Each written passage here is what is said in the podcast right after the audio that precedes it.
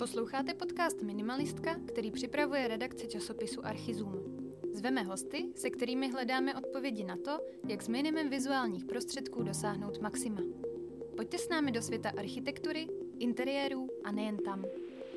Od mikrofonu vás zdraví Kateřina Tobišková. V dnešním podcastu uslyšíte architekta Jakuba Filipa Nováka a vizuální umělkyni Danielu Baráčkovou. Ti spolu tvoří jádro No Architects. Podcastu se dozvíte, jak jejich spolupráce funguje, proč vytváří podrobné architektonické studie od střešní krytiny až po baterii kuchyňského dřezu a jak přistupují k dostavbám historických budov. Tak pojďme na to. Tak dobrý den, vítám vás tady oba v podcastu Minimalistka. Jsem hrozně ráda, že jste přišli. A začala bych takovou obecnou otázkou, která se týká minimalismu v architektuře. Eh, jak tedy ten pojem vnímáte, jestli je pro vás pořád ještě aktuální nebo už třeba přežitý a to, ať se to týká vizuální stránky a nebo i té prostorové stránky, třeba tiny housingu a tady těch malometrážních bytů a podobných fenoménů. Mm-hmm. Tak děkujeme za pozvání. Já nevím, Dobrý začít, den. ne? Ano. tak my uh, nepovažujeme uh, asi mm, nepovažujeme tenhle koncept rozhodně žádným způsobem za překonaný, přestože vlastně se o něm dá mluvit už skoro celý století. A uh, ať je to, myslíme si, že, že, ať se, že se trošku liší, když mluvíme konkrétně o bydlení, takže se vždycky trochu liší, jestli z jaký perspektivy nějaká snaha o ten minimalismus přichází. Eh, když je to institucionální investor, tak chce šetřit eh, náklady a, násobit zisk, ale když mluvíme o individuálním bydlení, teda konkrétně, tak eh, nikdo nemá neomezený zdroje ani neomezený prostoru. A je jedno, jestli, jako, jak, jak je stav jeho účtu, nebo jestli peníze bude splácet do, do 75, nebo, nebo je zdědil. Všichni mají nějaké omezení a vždycky s tím omezením jako přichází obrovský potenciál o těch věcech přemýšlet a nějakým způsobem jim dávat, eh, nějakým způsobem ty omezení naplňovat a dávat jim smysl té architektuře. A eh, to, to je jako to, co nás na tom baví, když pracujeme, jako když bychom chtěli mluvit o myšlení, přemýšlení, o, o minimalismu, jako o tom, jak minimalizovat, uh, minimalizovat některé části těch uh, architektury. Takhle. Co? Já to chápu tak, že mluvíš o minimálních nákladech. ne, ne, ne, ne, ne. To myslím, Já minim, jsem, no, o, no, no. jako o novo pro, pronutí estetiky a, jo, jo, ale když bych se vrátila jakoby k tomu formálnímu hledisku, tak si myslím, že jako minimalismus je takový jako pojem, že v dnešní době se zatím dá jako schovat jako ledacos. Že my, když třeba uh, vyzýváme klienty na nějaké úvodní schůzce, aby nám poslali nějaké inspirační obrázky, kdy oni teda v tom zadání mluví o tom, že jako chtějí minimalismus a potom nám pošlou nějakou babičinu kuchyni, tak uh, zjišťujeme, jak vlastně ten jazyk je hrozně jako zrádnej a vlastně ty vizuální podklady jako jsou, nebo ty obrázky, jak jsou vlastně důležitý třeba v tomhle směru. Hmm. Jo, ano. Jazyk, my, my obecně nepracujeme a rozhodně s klientama už vůbec uh, s takovouhle terminologií. Jo, vlastně s žádnou jakoby skatulkovací terminologií, proto vlastně komunikujeme přes nějaké to nezakazujeme. Jo, ale takhle, že my, protože, právě protože víme, že je to zavádějící ten jazyk, že bychom se navzájem mohli uvádět v omyl, tak vždycky třeba pracujeme přes nějakou vizualitu, přes nějaké atmosféry. Nad, nad ním asi povídáme. Ale jak my chápeme minimalismus, já nevím, co jsou taky jako učebnicový nějaký, eh, nevím, prostě nějaká jako formální prostě jednoduchost, eh, estetická, funkční čistota a tak dále. Když jste tak hezky zmínili, že nepoužíváte škatulky s klienty, používáte nějakou škatulku pro tu svoji vlastní práci, co se týče vizuálu, nebo i tomuhle se snažíte vyhnout? pro mě, jako třeba pro umělkyně a pro mě je vždycky jakoby to nejsložitější popsat nějak jakoby tu svoji vlastní estetiku nebo vlastně vizualitu i, i, i té naší architektury nebo těch našich projektů. Takže ne, přijde nám to asi zavádějící, nebo možná moc jako zjednodušující, asi neradi, jako mluvíme o tom, že rádi pracujeme s barvami, nebo naše interiéry jsou minimalistické a zároveň máme rádi mm, Myslím si, že už máme samozřejmě určitý rukopis, ale rádi uh, pracujeme vždycky jako s novým zadáním, úplně od nuly. Uh, no. To, to, to, kým jste, vám vždycky říká to v okolí, takže je jako obtížná ta sebeinterpretace, ale rozhodně to není tak, že bychom měli uh, pocit, že někam patří, musíme to dělat jenom tímhle tím způsobem. a samozřejmě každý designér je trošku v obětí vlastního úspěchu, protože přicházejí klienti, kteří mm-hmm. viděli jsme tohle, chceme tohle, a, ale my se vždycky snažíme tohle, právě tohle jako posouvat nějakým způsobem. Takže by se to dalo chápat tak, že každý ten projekt je specifický a záleží na klientovi, s čím přijde, kolik na to má třeba i financí, jaká je jeho vizuální představa, jaká je, um, jaký jsou časové možnosti, kdy se ten projekt realizuje a podobně. Vždycky, že se vychází tady z těch nějakých základních věcí jo, a podle toho. určitě. A myslím si, že máme právě rádi jako pestrost, rozmanitost a, a prostě nová jako zadání, no a co nejkonkrétnější vlastně často. Mě docela zaujalo v tom popisu vašeho systému práce, že na začátku si stanovujete to, jak hodně budete do toho projektu zapojení. Jak tohle může vypadat? Já si nedovedu moc představit, když vám klient řekne, že má omezený budget, nemůže vlastně s váma projít celý ten proces, který máte popsaný i na webu, eh, tu konkrétní studii, kterou berete hodně do podrobna a podobně, jaký jsou tam ty možnosti a jak to vypadá v praxi tím pádem? My, my jsme samozřejmě schopni zajistit pro každého úplně kompletně takovou tu standardizovanou škálu, kterou poskyt, jako servisu, který poskytují architekti. Ale zrovna vždycky v těch úvodech a v tom začátku je, to, je tam jako ještě spoustu volitelných tak trošku kroků a potřeby najít si a pojmenovat si ten proces. A zase znova se to trošku větví na, dvě, na, dva, na dva směry. Protože tu informaci, kterou my máme na webu, eh, kterou, z který asi vy teď vycházíte, nebo ten, ten popis to, tohle, tak to je trošku komunikace směrem eh, k těm lajkům, který je, spolupracují s architektem poprvé a naposledy v životě, možná dost možná. A, a, a vy jim prodáváte něco, co jako neexistuje, není hmatatelný, tak je potřeba s nimi mluvit o tom, porozumět porozumění, aby, ty, eh, aby jsme ty očekávání sladili, aby on rozuměl tomu procesu a my rozuměli tomu, jak on ten proces potřebuje.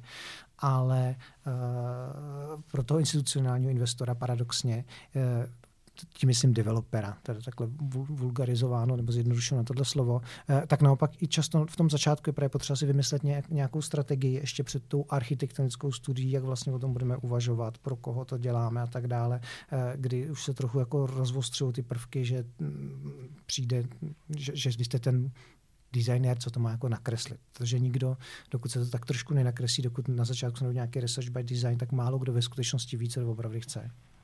Jsou u vás častější uh, institucionální klienti nebo lajci, dejme tomu, kteří třeba chtějí si zařídit vlastní bydlení? Jestli se to já dá myslím, že říct. dá se to říct asi, no, ta statistika. No tak já myslím, že spíš jako individuální klienti a děláme jako primárně asi rezidenční bydlení, ale jako je to mix prostě. Asi možná je to dáno tím, že třeba rekonstrukce bytu jakoby, jako rychlejší jako proces, jako celkově, proto je toho větší množství, ale... Jako objem práce bych řekl, že skoro půl na půl, ale to, co je vidět, je většinou ta eh, individuální, individuální architektura, protože často je to třeba právě nějaká rekonstrukce, kde nečekáte pět let na stavební povolení a tak dále. Takže ta produkce potom můžete jako víc ukazovat jeden ven. Já bych udělala ještě takovou odbočku zpátky do historie a vrátila bych se k tomu, jak vlastně uh, vznikl ten ateliér, protože co jsem procházela web, nějaké články, uh, tak jsem se sice dočetla, že jste se seznámili na Umprumce v akademickém senátu, ale pak už jsem nedohledala ty další kroky, které vůbec jako vedly k tomu, že ta spolupráce začala a ani třeba co byl první projekt. Uh-huh. Já myslím, to je tak napůl jako osobní, protože my jsme zároveň teda životní partneři s Jakubem a vlastně se to stalo tak nějak jako víceméně jako přirozeně, že teda studovali jsme jako ve stejné instituci, každý teda jiný obor a mě architektura vždycky zajímala. Já i když jsem jako ten obor nestudovala, tak jsem v podstatě mý předkové vlastnili továrny na nábytek, byli to designéři. Eh, v podstatě od 90. letech jsem vyrůstala na stavbě, kdy můj otec prostě eh, slavil firmu a, a prostě různé domy, takže jsem měla takovou tu praktickou zkušenost, nebo až teď jako dospělá jsem si, nebo ve 40 jsem si uvědomila tuhle tu souvislost, že vlastně uh, to dětství vždycky má na člověka jakoby vliv a je to nějaký základ. A, a stalo se to tak nějak vlastně přirozeně vlastně s prvním dítětem. Jsme... Přirozeně a zároveň no. omylem asi, my jsme, já myslím, že první, co jsme spolu dělali, byla jedna vyzvaná soutěž no, to byla soutěž na, na, na, expozici výstavy. V architekturu výstavy v tom staré pověsti České v Národním muzeu. No. A tam, tam my jsme měli své vlastní kariéry, já jsem z začátku měl úplně jiný studio, no, založil na škole, ale a, a Daniela v době, kdy prostě připravila se na to bylo, myslím, okolo Chalupeckého třeba zrovna, tak, tak jsem, jsem poprosil, jsem myslím nepomohla právě, protože to expozice výstavy a nějak jako vlastně jsme si já jsem si uvědomil, že mě to hrozně baví, že, že jako vlastně je tam hrozně moc vstupů, který mi otvírají oči. Spoustu, jakoby, protože když něco vystudujete, tak ke spoustě věcem přistupujete s obrovským předporozuměním a hodně kroků jako přeskakujete a využíváte prostě teda to, co jste se naučil. A, a tady nějakým způsobem mě to přišlo hrozně inspirativní, ta spolupráce a tak mě to bavilo a taky vlastně mm, eh, když si někoho vezmete, tak s ním chcete trávit čas, takže vám to rozhodně nevadí jako s ním spolupracovat. No. tak asi fakt nějak jako tak přirozeně, že jako vzájemně se jako jsme se vždycky zajímali o to, co děláme a nějak ty obory jsou si jako blízko, i když to není úplně jako typický jako spolupracovat takhle umělkyně s architektem, ale nějak. A zároveň je potřeba říct teda, že potom časem do toho samozřejmě vrostl jako tým spolupracovníků, že to nejsme my dva, jenom jsme možná tvář studia, ale nás deset architektů a, a vždycky pracujeme v týmu. Vždycky jsem na všem pracoval v týmu a vždycky jsem i moje dizertace byla na půl na právech, na půl na fakultě architektury. Eh, vždycky mě jakoby obohacoval, nebo vůbec i ta vysoká škola městsko-průmyslová, ty kombinace oborů, kde jste jako hrozně blízko. My jsme byli v ročníku v tom ateliéru jenom tři, ale chodili jsme v ostatní předměty s grafikama, se vším možným. A že to vzájemné obohacování je vlastně tak nějak jako mě provází celou tu No já bych to ráda jako vypíchla ještě, že v ateliéru nás je vlastně plus minus jakoby deset a pracujeme jako v rozmanitých jako interakcích, většinou ve tří, čtyř hmm skupin, prostě tři, čtyři, jako pracujeme ve skupině a, a ty interakce jsou jako různorodý a nejsme to prostě jenom my dva, tak to bych, a máme úžasné kolegyně, na, na které jsme pišní. A no. Když jsme se teda zmínili teďka o tom eh, týmu, který máte, eh, jsou tam i nějací další umělci, nebo je to jenom Daniela? Jako My jsme všichni umělci. Všichni umělci a všichni architekti. ono často se nás na to vlastně lidi ptají, jak vlastně ta spolupráce přesně probíhá, jak, jestli jako ty role máme nějak vymezený. Já si myslím, že tak vš, jako oba vlastně podílíme jako na všem, nebo prakticky to třeba vypadá v ateliéru tak, že kolegyně uh, mají na stole v průměru každá jakoby tři projekty a my se snažíme držet Jakubem povědomí o, o všem různě, podle toho, jak jsou horký ty fáze těch té práce, tak vlastně k tomu jako přistupujeme, ale nemáme nějak jako vlastně vymezený role úplně stoprocentně, že to takový jako jako autorská spolupráce se málo kdy dá rozmotat. Mně se ještě uh, docela líbilo, že na té stránce, o které jsme mluvili, že je pro lajky, kde je vlastně popsaný ten postup práce, kterou vlastně like může očekávat, když eh, si za vámi jde pro projekt, eh, dejme tomu rodinného bytu, tak eh, je tam popsané to, že dáváte vlastně hodně velký důraz na tu studii a že s nimi procházíte i vlastně vzorky materiálů, barevnosti, vlastně těch reálných ukázek, které oni budou mít v tom interiéru, aby si to dokázali co nejpřesněji, nejvíc hmatatelně představit. Uh, za mě osobně tohle není úplně vlastně typický. Spíš mám pocit, že se hraje na vizualizace, na takovou tu jako obecnou představu, ten obláček trošku záhadnosti. Eh, říkala hmm. jsem si, jak jste k tomu došli. Jestli je to vlastně nějaká eh, zkušenost, ke které jste se dopracovali eh, skrz jednotlivé ty projekty, nebo z čeho tohle vlastně vzešlo, protože sami o tom píšete, že vybíráte s klientem všechno od střešní krytiny po baterii kuchyňského mm-hmm. dřezu. Už v rámci studie. No, ano, já nevím, nakolik je to jako typické nebo netypické pro architektonická studia, ale my jsme k tomuhle systému nějak jako došli. Ale my jsme vlastně na to vlastně došli, já myslím, že je to jako kvůli sobě. Jo, že jako my ty věc, důvodů. No. My ty věci chceme vidět, jo, když je eh, vymýšlíme a navrhujeme. My to chceme vědět jako sami kvůli sobě. A to rozdělení na ty fáze, na všechny projektové fáze, to rozdělení je uh, trošku umělej konstrukt, aby jsme to mohli nějak vlastně ta, jako společnost budovat ty věci. I ta studie je trošku umělá a veškerá ta abstrakce, my o tom stejně přemýšlíme, jak to doopravdy uděláme. Co se Možná stane, když z se praktických to... no. lomeno časových důvodů, že vlastně, já jako zpětně se snažím jako vzpomenout, jak jsme vlastně k tomu dospěli, že když tak rozhodneme třeba v té první fázi, která je i taková jako intenzivní a časově jako náročnější pro klienty, kdy se jako intenzivněji scházíme a potom během té prováděcí dokumentace vlastně klientům dáme na nějaký čas pokoj, aby si od nás odpočinuli a to už vlastně jako by ta část, která je na nás, tak potom jakoby dál vlastně v tom procesu, když se to staví, tak se dělá jako další hromada rozhodnutí, ale jsme rádi, když to máme vlastně podchycený, co, co lze, tak rozhodneme na tom začátku společně.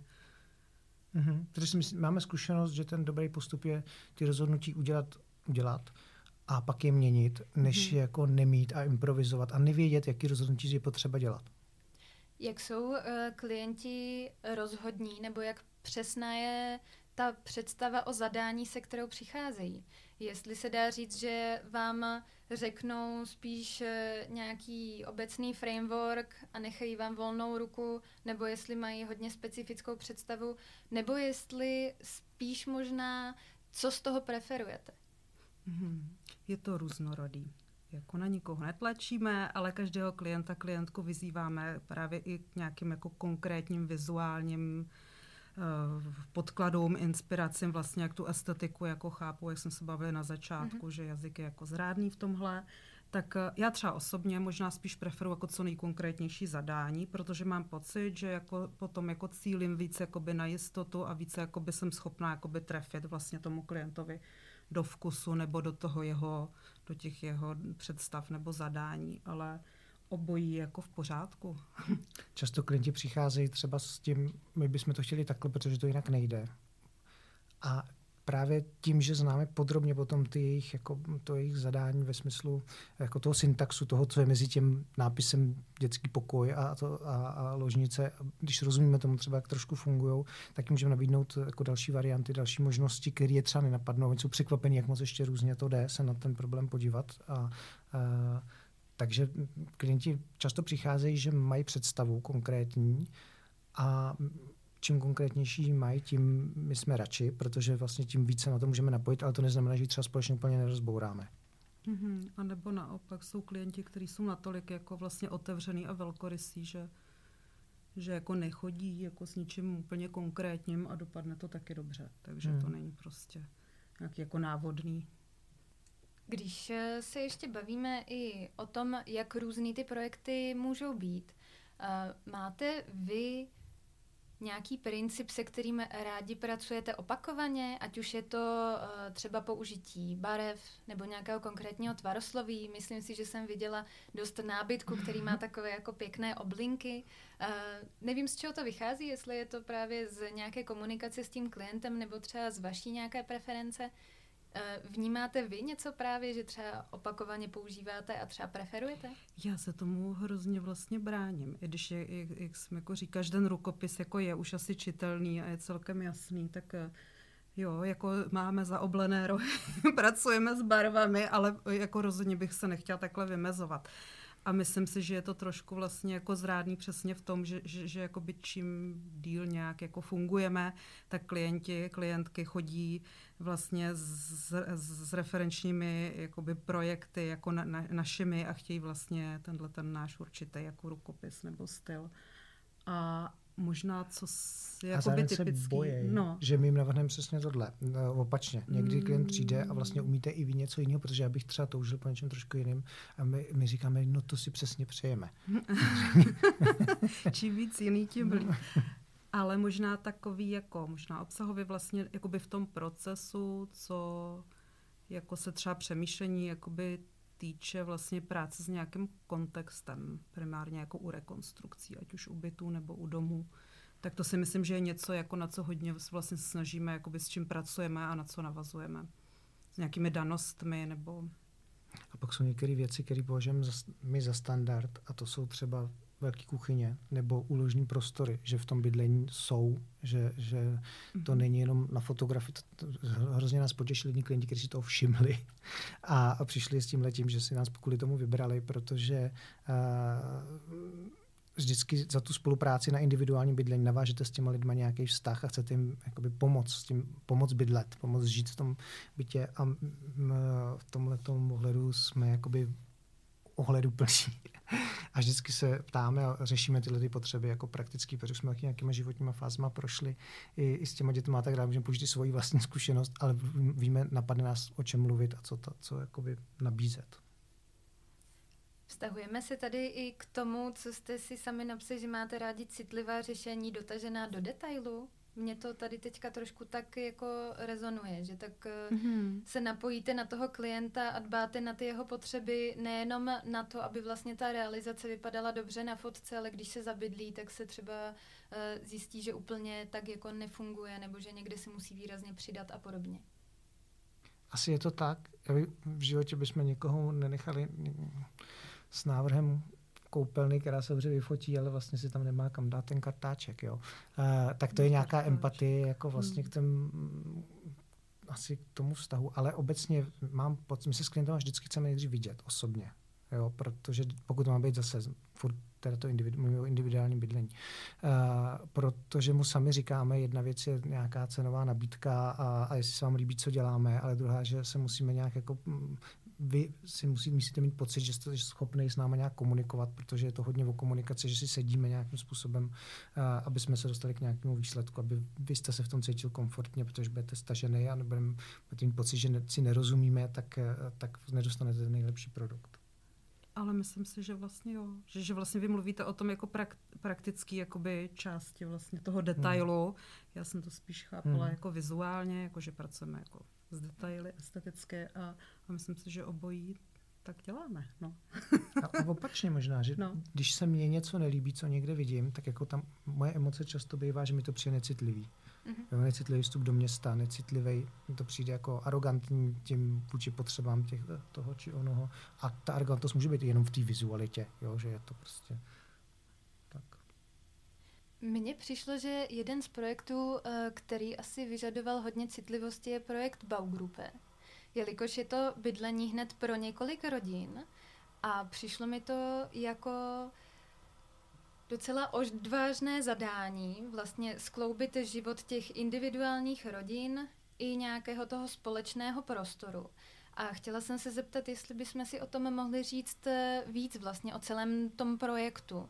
Vlastně třeba jaké bylo to zadání, nebo jak jste pracovali, jak hodnotíte třeba i výsledek, pokud se mm-hmm. k mhm. tomuhle chcete Tak to vyjádřit. je jeden z našich eh, prvních větších společných projektů, kdy nás ještě v kanceláři byli jsme tři, čtyři. a Vlastně ten dům je rozdělen na tři bytové jednotky, takže to, a, a plus teda jsou tam nějaké společné prostory a zahrada, takže to zadání byla vlastně čtyři. Pro každý ten byt jsme si brali zadání samostatně a uh, vlastně pro ty spole- já myslím, že to vždycky jako o těch konkrétních klientech, jak i oni mezi sebou vlastně komunikují, jestli to chceš. Jo, ale my jsme třeba zrovna právě na, na tom, že je to kolektivní bydlení, že to není jenom rodinný dům, kde jsou tři byty. Že tam je prostě ten přesah, že ty, eh, ty klienti si sami sebe navzájem vybrali, rozhodli se, že budou tak, nejsou to nahodilí sousedé a rozhodli se, že budou mít i společné prvky a společné části a budou využívat společnou brádelnu a sklady a uh, zahradu nějakým způsobem. Ale my jsme jako architekti zároveň právě do toho vnášeli ty pravidla. Když tam když tam budou vaše děti už, když si sebe nevybrali, tak jak to bude fungovat, aby bylo jasné tahle podesta, jak co se děje na téhle podestě, jsme to vstupali pravidlama, jako vlastně, nebo nějakým, jsme se snažili tam nastavit ten, uh, ty hranice právě proto, aby bylo jasné, co či je, jak to funguje, kde, kde protože pořádek dělá přátele, tak jako třeba byl jeden takový náš vstup, který jsme si mysleli, že je důležitý, právě proto, aby to mohlo fungovat uh, nějakým způsobem. A to, tohle bylo, uh, my obecně, ono to Baugrupy, to není jediný Baugrupy, který my děláme a uh, proto mají jako nějaký názvy, ale vždycky u těch individuálních projektů jako teda ctíme to soukromí, takže většinou to říkáme podle ulic, ale to tady neřekneme. A hmm. většinou je dobrý třeba i pro ten proces, jako aby oni už měli nějakého společného projektového manažera a tak dále, tak jako vlastně řešit nějaké věci, které vlastně jsou vedle té architektury tak trochu, ale zpátky se do ní promítají, takže je tam hodně takové interakce i, i jako v, souvis, v souvislosti s tím, jak tam budou žít a jak to bude fungovat. A to je super, že se to pak můžete zkoušet do té estetiky vlastně, jak jsem na to uh, reagoval.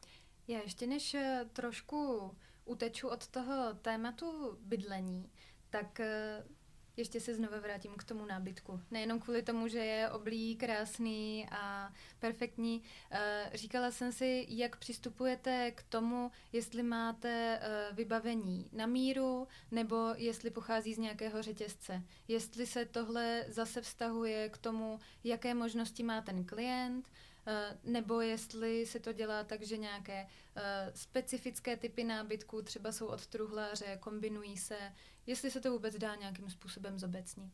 Určitě. Já myslím, že na to jako primárně vlastně navrhujeme nábytek na míru, truhlářsky, či eh, od zámečníka a doplňujeme to vlastně tou nějakou jako sériou nebo prostě solitárními kusy nábytku, které vlastně i často designujeme sami že, že v některých projektech vlastně jsou námi navržené stoly a tak dále a ty solitární kusy nábytku většinou vybíráme někdy i ve verzích vlastně a klientům nabízíme, tak aby to všechno hezky do sebe zapadlo, ale primárně určitě jsou to vlastně ty uh, nábytky na míru vlastně vestavné, námi a, navržené.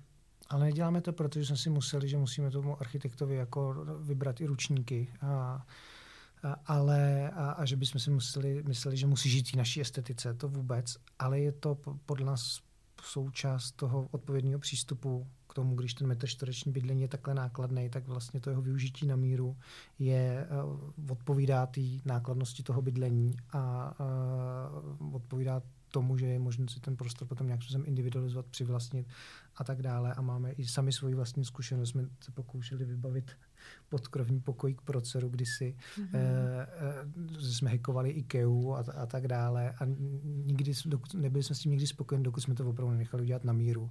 A dneska tam bydlí její 70-letá babička, pořád to funguje. Protože to vlastně je jakoby na, bylo to pro tu holčičku a mm, funguje to furt pro, protože je to prostě na míru tomu prostoru a je to využitý.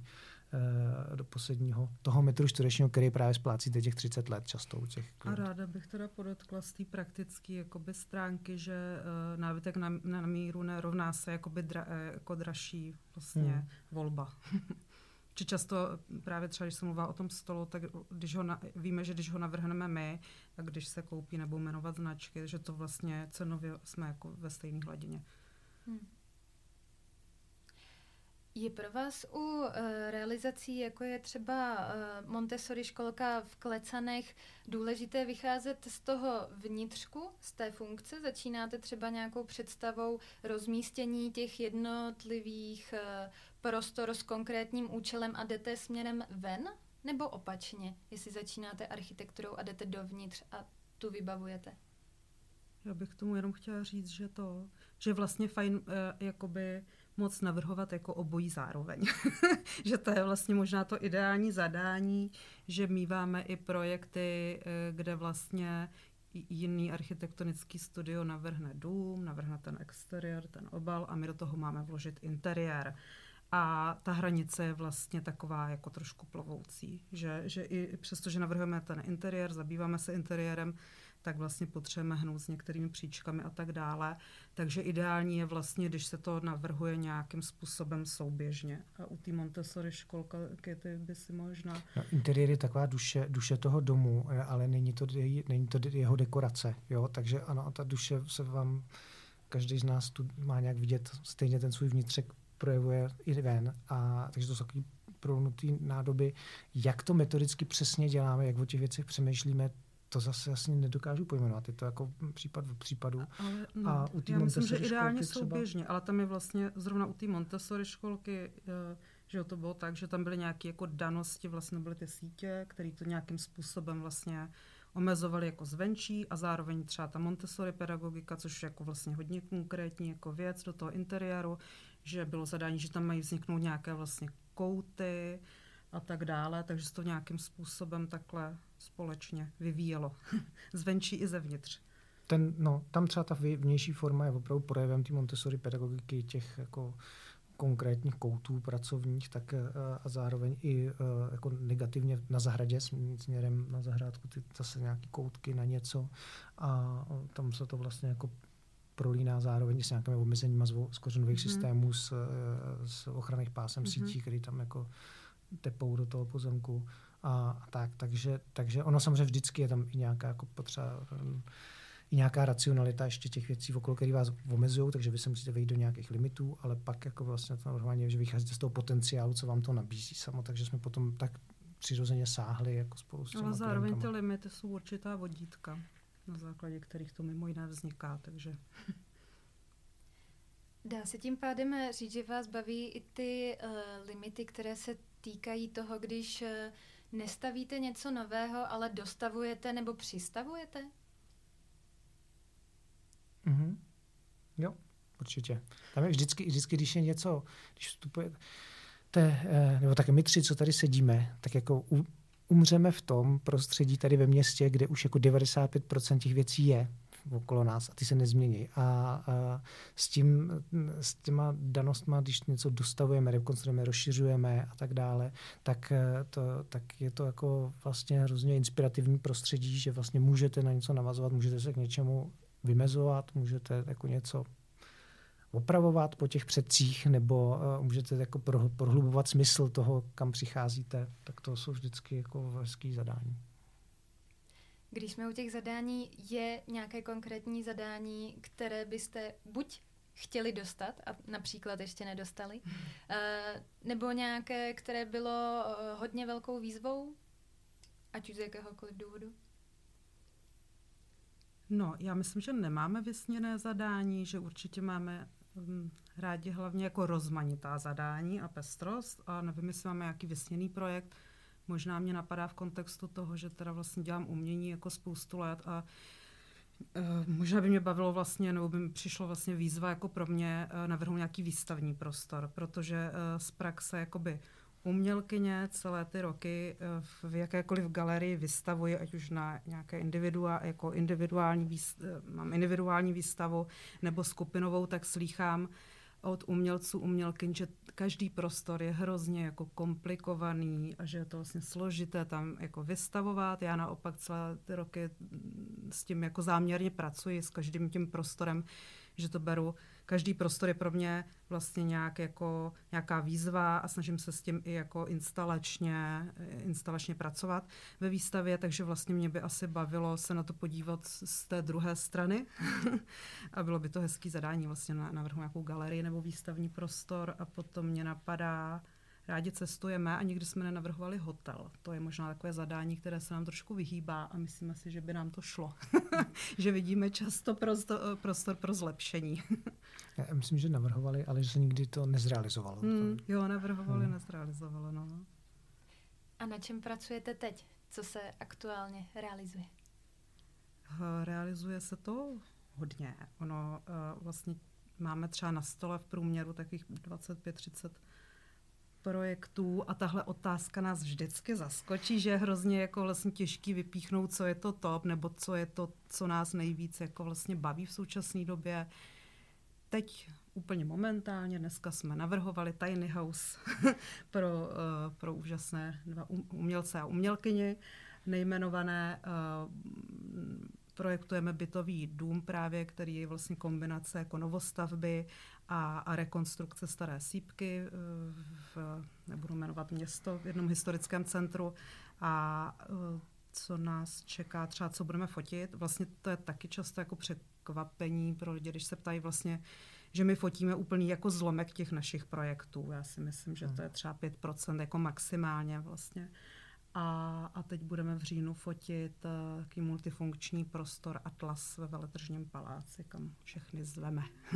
tak já vám moc krát děkuji, že jste přišli za moc příjemný povídání a budu se třeba někdy těšit znovu. Děkujeme, Děkujeme. taky se budeme těšit. Děkujeme.